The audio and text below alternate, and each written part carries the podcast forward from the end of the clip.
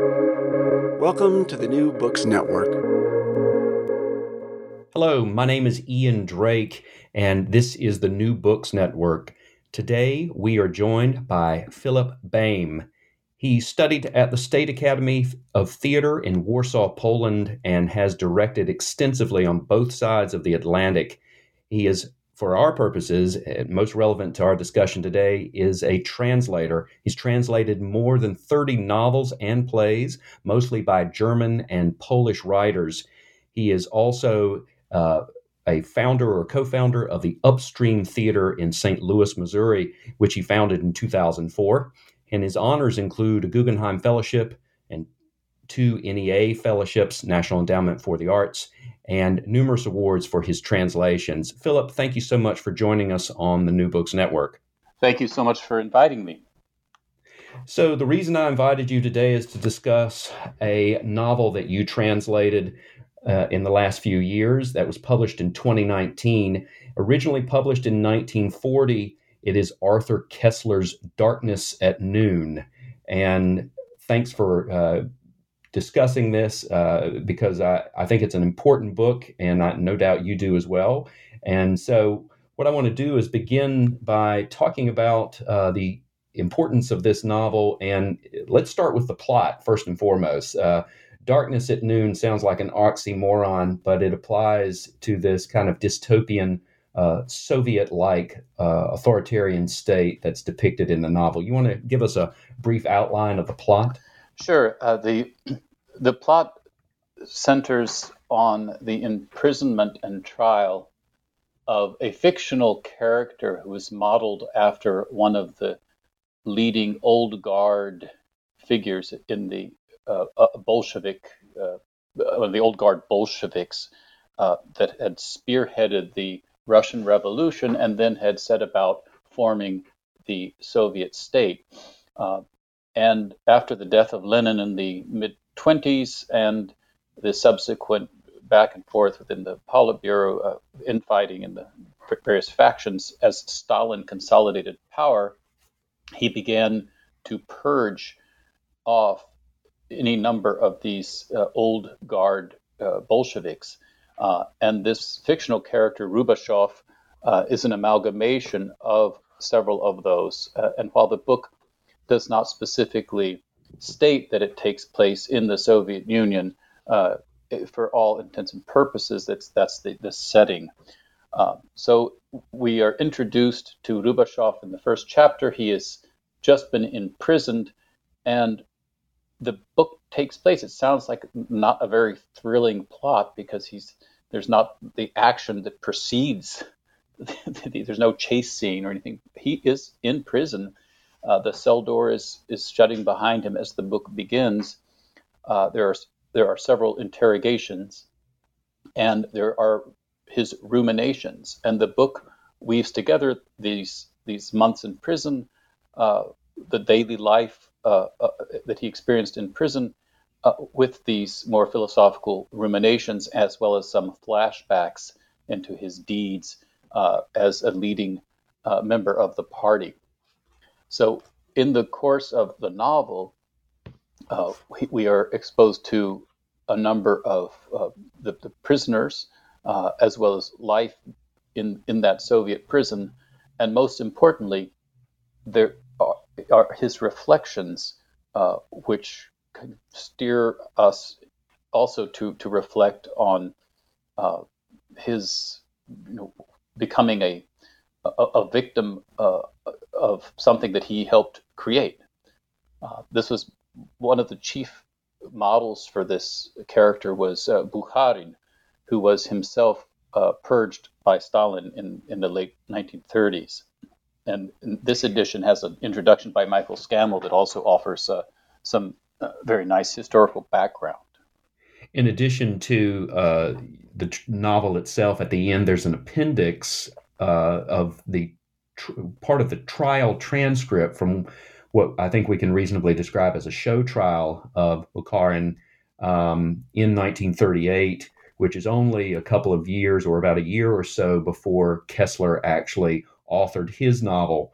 And uh, it's amazing, it's strikingly similar in terms of the modes of interaction with the state prosecutor, and so it, it's a interesting addition to the uh, fictional work, this nonfiction trial transcript. Absolutely, and I think what what fascinated Koestler, and what shocked so many people who had been sympathetic to uh, leftist causes that led to you know, and, and they'd been sympathetic to the Soviet Union, and then many wound up, many prominent uh, European leftists and also in the U.S.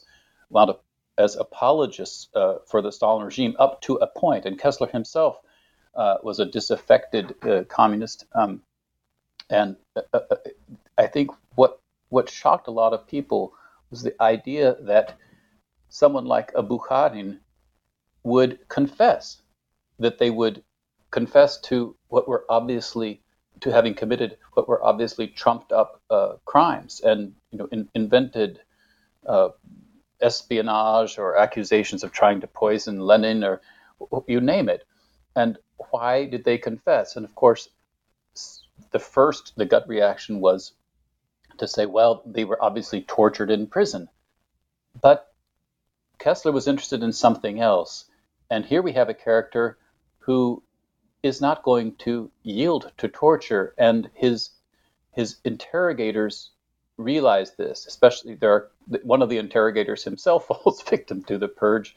I won't develop too much of the plot, but why is he going to confess? And, and he, he reasons himself into this this confession, and that's I think the Bukharin transcript at the end of the book uh, is an example of this. Uh, in other words, they are so committed to this cause, and perhaps also to save someone, to save their family. There may be other motives, but it's also possible that their very commitment to this cause leads them to believe that they have that they have uh, dug a hole from which they themselves, an ideological hole from which they cannot escape, and so they are ensnared in their own thinking, and their only logical consequence is to go along and defend the cause that they had been advancing for so long. I too was struck by the lack of torture in the book. Uh, the only torture or something even close to it seems to be the deprivation of sleep that Rubashov experiences uh, throughout the book. But nevertheless, he's never actually physically uh, coerced into saying anything. He does it of apparently his own volition. And as the Scammell introduction uh, indicates, this may have been a, a point that, and of course, we I, I don't think we, at least there's no indication that we know exactly why Koestler uh, depicted it this way, but nevertheless, it seems to be that even at the end, when death seems to be the inevitable outcome for someone like Rubashov and others like him, that this kind of archetypal character is still at heart trying to give meaning to their lives, and maybe this is the last service that they do for the Communist Party. Yes, exactly, and uh, I, think that that that's back to this idea of commitment, and, and and to what extent they may or may not have become blinded to the excesses that very ideological commitment led to is, of course, uh, one of the main subjects in, in the novel. And the, the tragedy, I think, at the heart of this figure is that he is, he, he does have this awareness. And so he's battling within himself. And if, if it weren't for the fact that he's com- a committed atheist, uh, we, we, could talk about uh, his soul, a, a, battle for his soul, as it were. But it's but it's a, a kind of communistic battle for the, the ideological soul. As you mentioned earlier, there's not much of what we would think of as action in this. This is not a thriller from the Cold War. Rather, this is what I suppose we would today, today describe as a psychological novel where we explore the motivations of the chief character, and uh, the, he only encounters a very few um, ancillary characters that help propel the plot along. I was no, I thought it was notable that in part of in one of his uh, Rubashov's recollections, uh, he recalls seeing a Pietà from a museum. And can you explain what you think might be the purpose for that imagery and that uh, sometimes sporadic uh, reference that he makes to the having seen that in the museum at one point? Well, he recalls a meeting because one of his duties uh, as a in his position in the in the party, and he had a very he had a very high position, not necessarily within the government, but within the party, and the party uh, had in the 1930s, the party was supporting communist parties through the Comintern throughout the world, and especially in Europe, and especially in places like Germany or Western Europe. Um, and he was in charge of some of these foreign uh, foreign efforts. Uh, and in this meeting, that he's he's recalling, there's there's a man who, but it, it, we have to have a, a, kind of historical snapshot.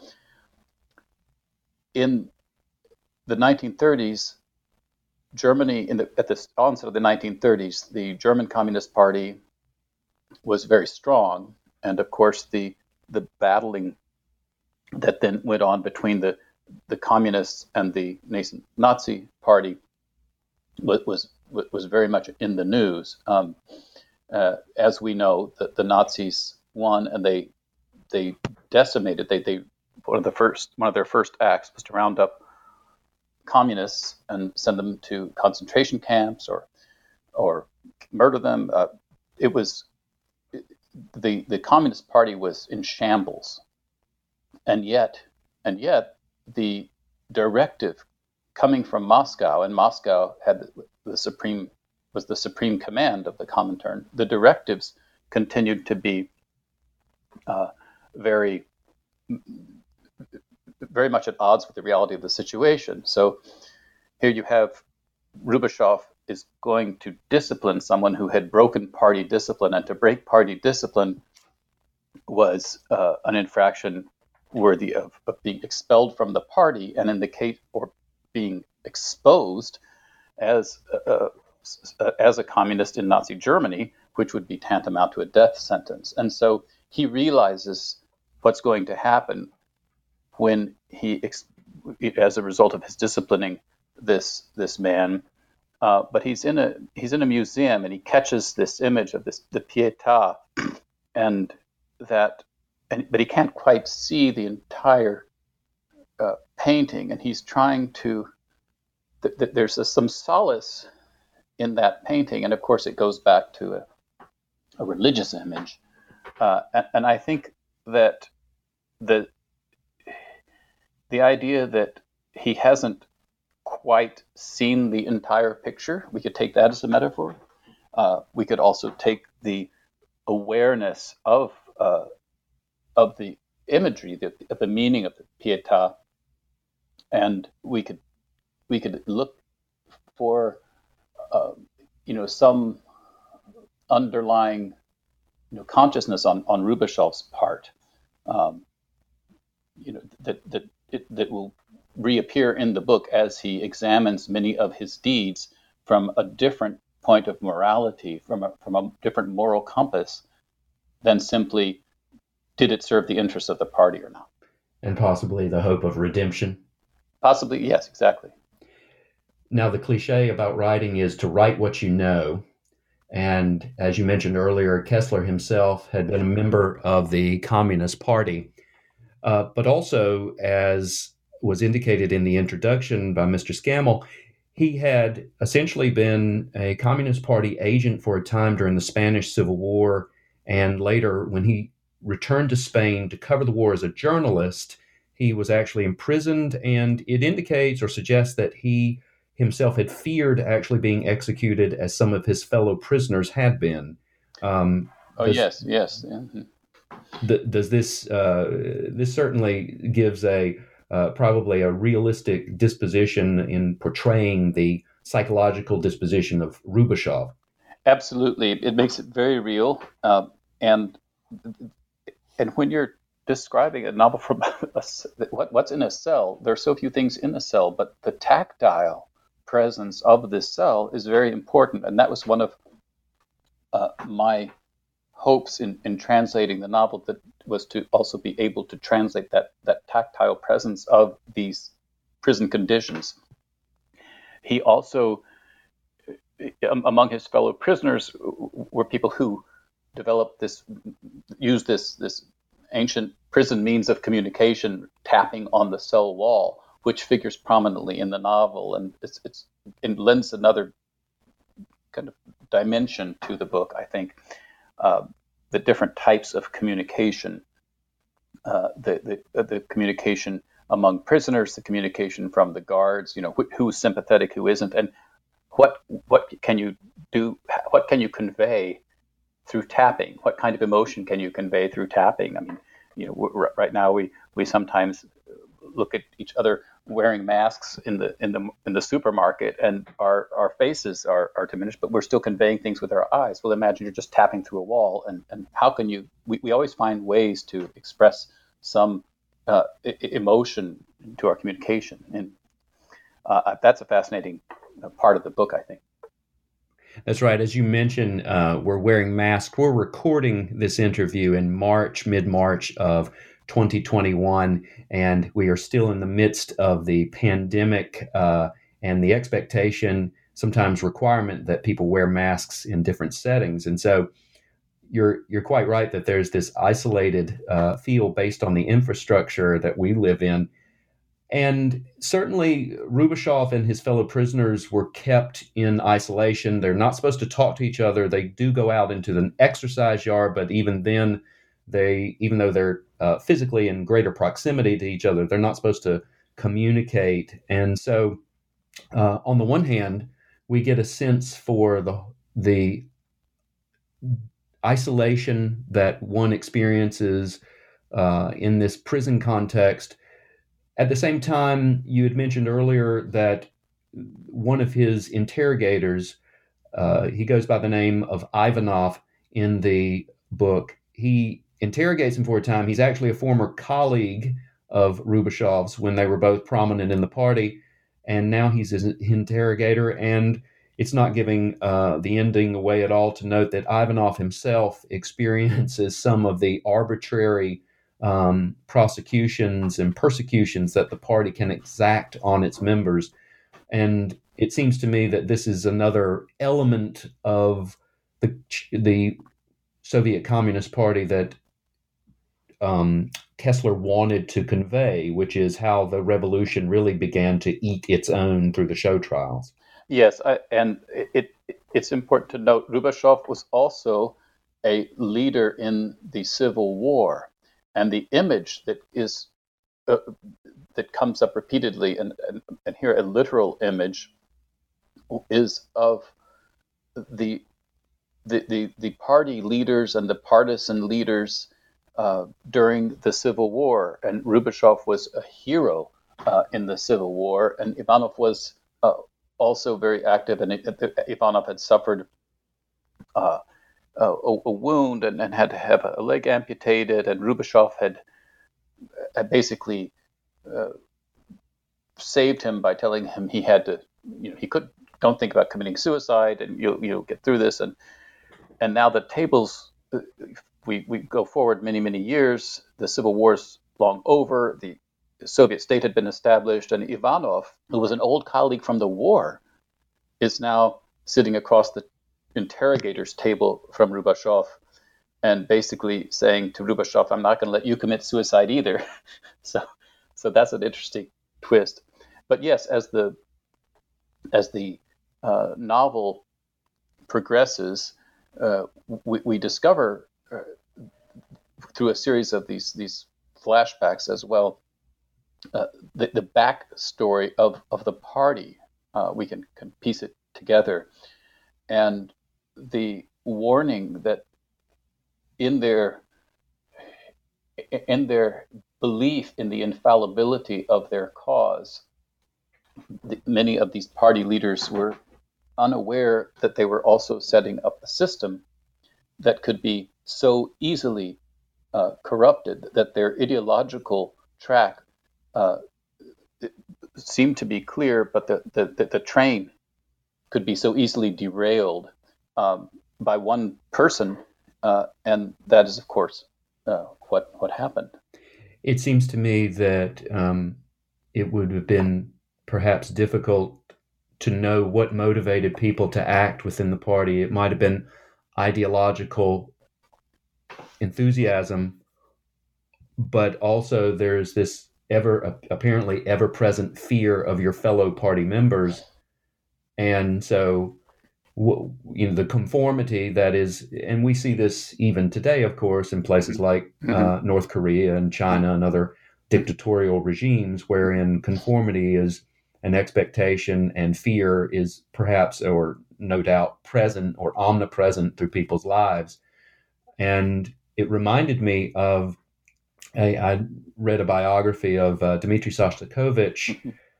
and his experiences uh, in the Soviet state. He was in Leningrad during uh, the war and the, the siege. siege of Leningrad. Yes, he was. And um, he had to, uh, I recall one incident, he had to report uh, and he feared that he was going to be arrested when he reported to this central governmental agency in Leningrad during the siege.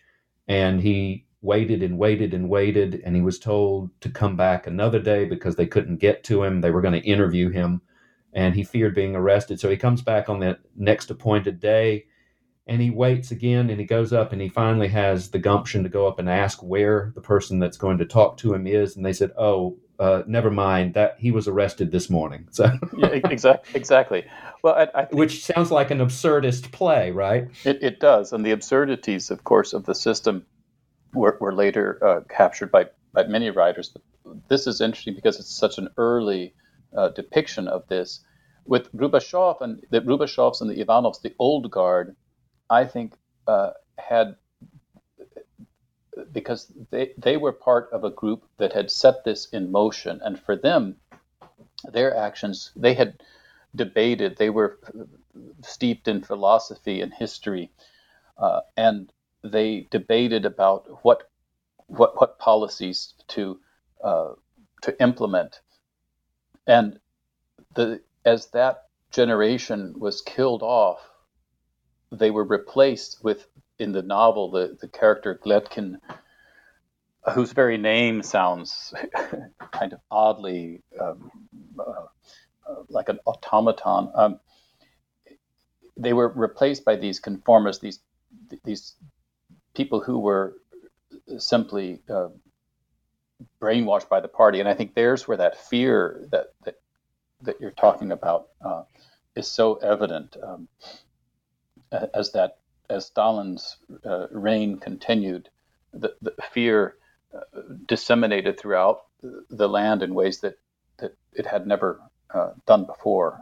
Because in the 1920s, when the party was, um, after the Civil War, there was this blossoming of um, this kind of explosion in the arts, um, and there, there, were uh, lots of uh, free free thinking ideas. I mean, the, the sexual mores were uh, also, uh, the old sexual mores were challenged in, a, in, in many ways, and you had uh, people like Mayakovsky, uh, you know, standing and declaiming verses in uh, in big stadiums. you know, imagine that a poet in a in a in a soccer stadium declaiming a verse. You know, that's uh, but that that exuberance uh, had all but uh, vanished uh, by by the late 1920s, uh, early 1930s, as Stalin consolidated his power. So let's switch gears now and talk about your role in this translation. You are the translator of this, and there is an interesting history to the different versions of this that exist. Um, before we talk about that history, let's talk about you and how you came to be selected as the translator. Well, I owe that to Michael Scammell, who who contacted me. I think he had been in touch with people at, at Columbia where he teaches, and and they had given uh, him my name, and so he approached me. And as it happened, I was very familiar with the book, having read it in high school, and always felt it was a, an important book. And so I, I, I leapt at the chance to to, to translate it, and um, am indebted to him and also uh, uh, the, the staff at Scribner, um, who who were very gracious, and um, uh, everyone was it was it was a, it was a, a, fun project. If, if fun is the right word for a novel about a Bolshevik uh, in a prison.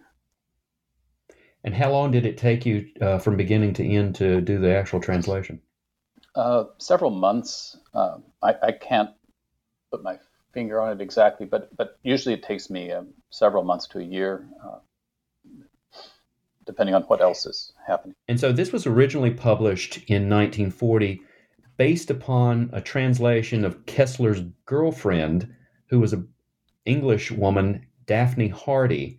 And we learned from Scammell's introduction that she had apparently, thankfully, uh, begun a translation without permission or even the original, originally, uh, the knowledge of Koestler while she was uh, cohabiting with him in France in 1939 and 1940. That's right. Koestler, of course, uh, was uh, not going to stay in Nazi Germany.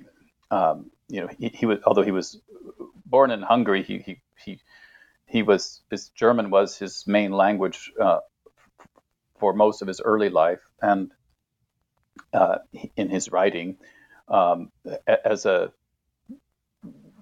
as a as a leftist, as a Jewish leftist, as a uh, as a, a critic, as someone who'd been in Spain, uh, he would have been a prime target for the Nazi henchmen. So he's living in Paris uh, with Daphne Hardy, and then the war breaks out. The Germans are in, right there at the uh, coming invading France, and then next thing you know, they're they're right outside Paris. So he has to flee again, and they pick up everything and they rush away.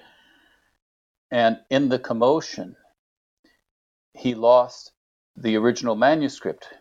Meanwhile, she had uh, completed a translation and, that she sent off to publishers in Britain. He sent something he thought to his publisher in Switzerland, uh, but it was all lost. Uh, and at least so we thought. So the book comes out in English uh, in 1940, I think, and then decades later, and, and only and that Daphne Hardy's translation is the only version that the world knows, and so it was back translated into German, and the English translation served as the the main source for all other translations of the novel. Until a few years ago, a graduate student researching in a Swiss archive discovered a manuscript. And this was the manuscript that Koestler had sent to Switzerland. It had been buried in, in a publisher's archive, and it had some markings on it, some changes. And the Germans used that to reissue the novel uh, based on the original manuscript, uh, based on the original German instead of the back translation. And that German edition is what I translated uh, for this th- this current version. And the are there distinct differences between the Hardy English translation and the original German translation that you translated? There are a few. There, they're mostly minor differences. Um, I think uh, that there are different choices as, as, a, as a translator that, that I made. Um, there are, however, some significant differences in the in the in the versions. Um, there is, for instance, uh, a, a, little passage on masturbation in in the prison that was not present in the original English. Um, there are differences of translation, such as in the in Daphne Hardy's version, which, as Michael uh, Scammell has pointed out, has served us very well. And it's, um, I believe that, you know, great novels uh, deserve many readings, and a translation is, after all, a, a type of reading. Uh, it, there, she divides the chapters: the first hearing, the second hearing, the third hearing. But these hearings were really interrogations. The German word "Verhör" is, is really an interrogation. So there are differences uh, such as that that are more differences of, of translation. And I also was trying to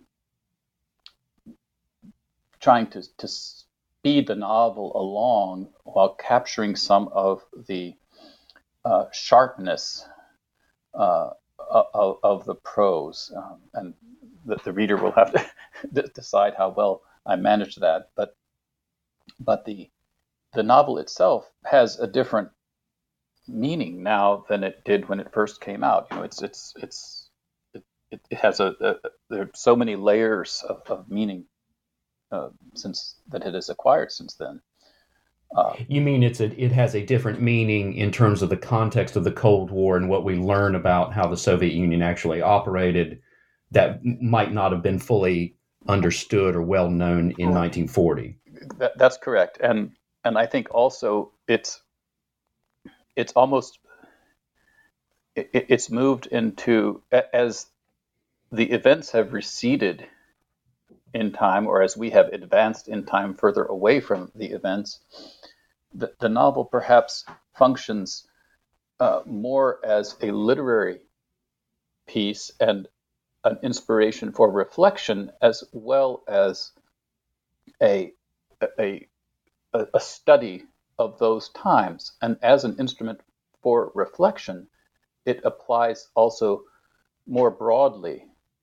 So in some ways, it it's it's moved from I think the interpretations when it first came out, with the show trial still happening, made it fo- very very sharply focused on on that on, on those events, those current events, and now we look for well, what can this mean for us today? Where do we see uh, ideas becoming entrenched as ideology? Where do we see people with the best intentions uh, becoming uh, falling victim uh, to their to, to, to their own actions, uh, where they justify actions that ultimately contradict the very ideals that they had set out to defend. And this is something that we see every day today. Uh, and I think the, the novel then serves more, perhaps, has more metaphoric uh, meaning today than it did then. And certainly by design, this is not, as you mentioned, the names uh, essentially sound Russian or Slavic in some sense, uh, but it is not expressly rooted in Stalinist uh, Russia or so, the Soviet Union. Uh, Stalin himself is never referred to. It's uh, number one. Number one. That's right. Uh, right. Who who is the uh, leader? Um, and so that that in and of itself takes it somewhat out of time and makes it more abstract and exactly. symbolic. Exactly. Exactly. So so I was I was struck by um, introduction and what you just said a few minutes ago about you read it in high school and how this was a widely read book uh, in the United States and in terms of its publication history, it was a Book of the Month Club selection. Uh, also, Whittaker Chambers praised it, uh, the former communist who had become uh, outspoken against communism. And I was struck by that because I had never heard of this book until after college. It was never assigned to me in college, uh, it was never assigned in high school.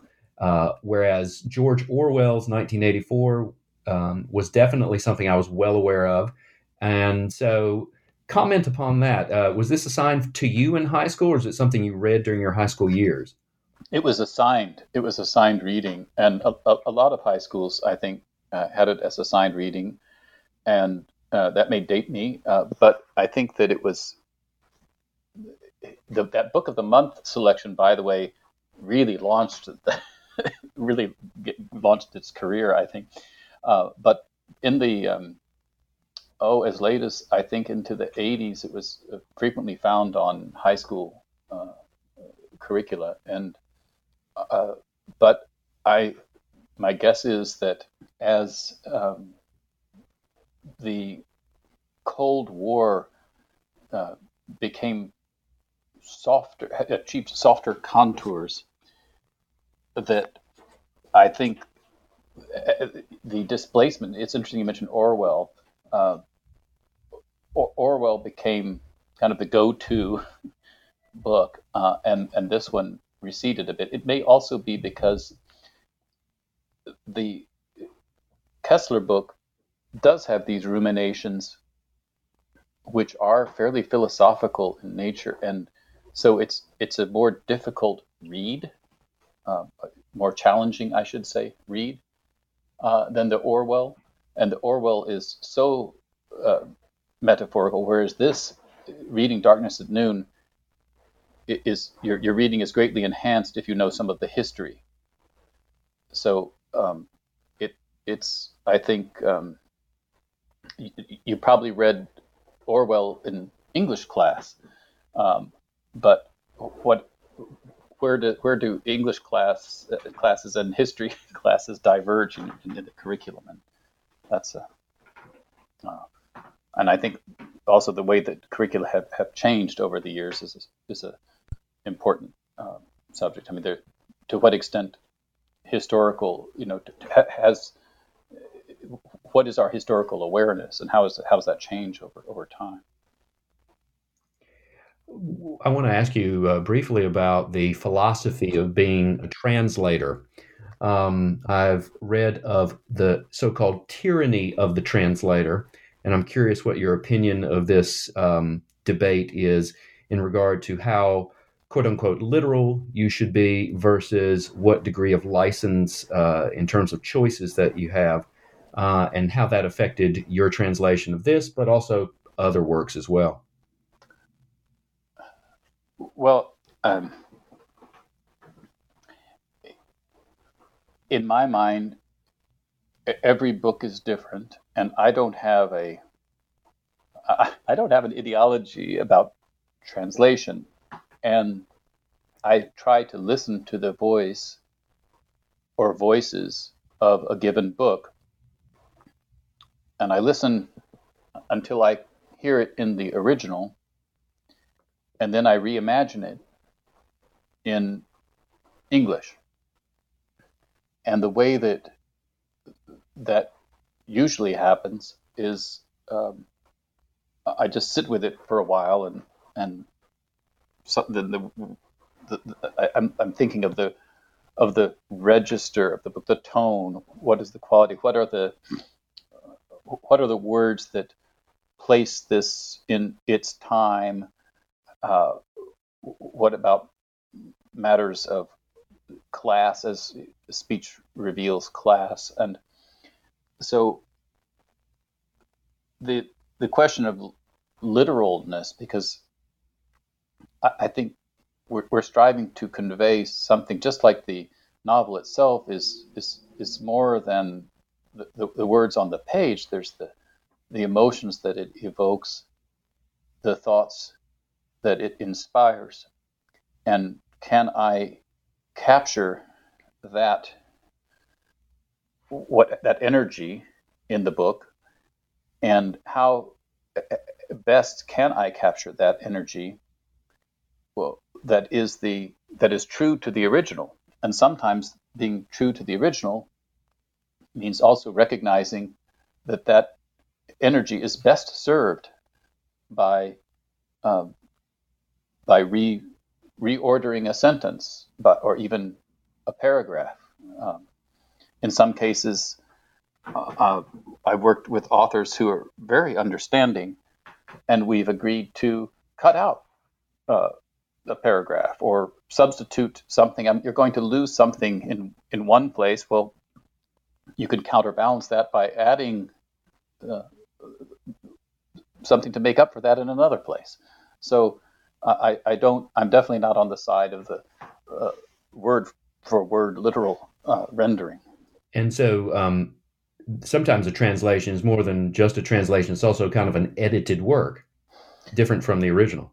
Right, and we get into uh, a discussion about where does a translation you know how to define a translation, what is an adaptation, and but I think that it's a a, a reimagining.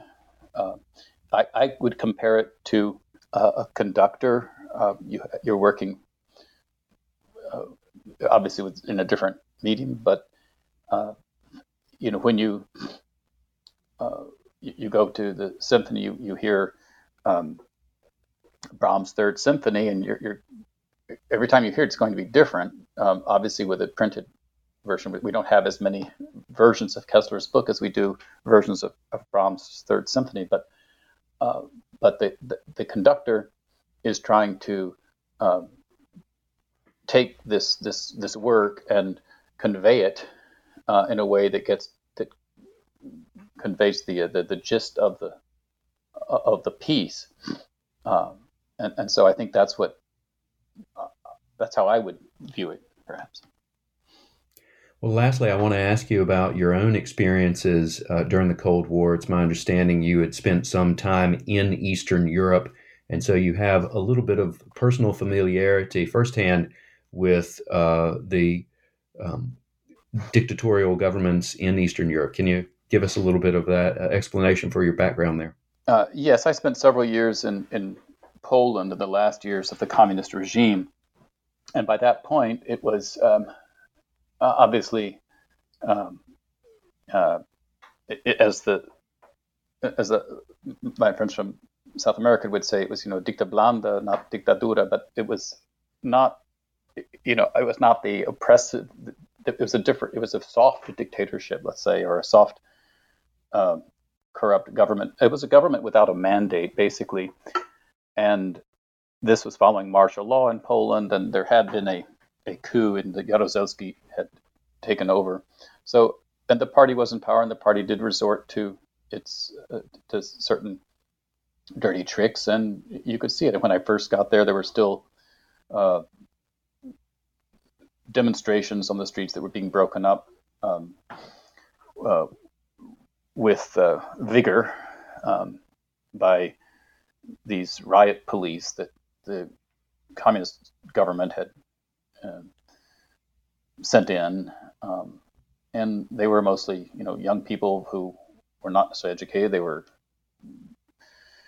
uh, often they'd been given alcohol and you know, given their marching orders, and uh, but yeah, I, I experienced uh, kind of the tail end of of, of that, and um, I was directing plays, and every every time I uh, put on a play in those years, I would have to meet with the a, a censor, someone from the Office of Censorship, you know, which is uh, kind of an, it's, it's, it's amusing uh, to, to, relate that now, but um, uh, so I did I did indeed have some experience, and also I think certainly I never experienced anything remotely like like this, but the vestiges of this remained in some of the language and also the corruption of the government, the the arbitrariness by which someone in let's say you're eligible for a scholarship and someone in the ministry of education doesn't like you and then they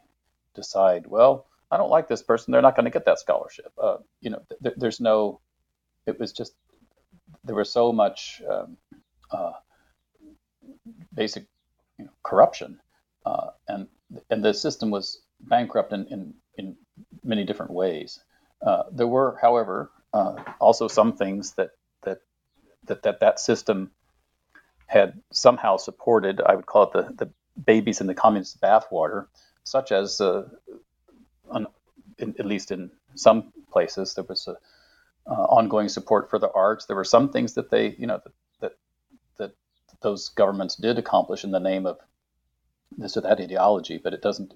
It certainly does not excuse their uh, their fundamental uh, bankruptcy. And of course, these were always art that were in support of the state. No, not necessarily. Um, and there it, it, varies. We tend to think of the communist bloc as, as one that, that everything was the same, but at least in Poland, uh, the uh, the after the original solidarity, the first wave of solidarity, and then the subsequent imposition of martial law, the the theaters were often allowed to uh, put on plays that were they're quite critical, and and there was this interesting interaction, uh, writers and the between the writers and the the, the, the state. Uh, the, so satire became very advanced, and often the the, the plays I think that the government was actually fairly clever because they were allowing this, whereas in places like East Germany, that they were there was the censorship was uh, more rigid. But these these plays, I mean, I remember going to a, a performance of uh, Beaumarchais' uh, Beaumarchais' Marriage of Figaro, and the actor uh, read a line and, and made a word sound like Wałęsa, like Lech Wałęsa, and there, this titter went through the audience. Now, now that play, there was really nothing, there was nothing worrisome to the state in that production, but but it kind of allowed the audience to let off a little steam, and I think that the powers that be realized that, and um, so there was an interesting action, and, and there are many uh, thoughts about the the role of censorship and how, it, for some writers, some writers develop their entire oeuvre uh, against the censor. And when the system changed, their, their writing became less important. They didn't have anyone to write against anymore. Um, others um, uh, were able to to move beyond that, um, and so that, it's a very interesting uh, study. But that would be that would be a, another discussion, I think. Well, the book is Arthur Koestler's Darkness at Noon, and we've been joined today by its translator for the latest edition of it, recently rediscovered in 2015 and published in 2019, Philip Boehm. Philip, thank you so much for joining us on the New Books Network. Well, thank you so much for having me. It's uh, been a pleasure talking with you.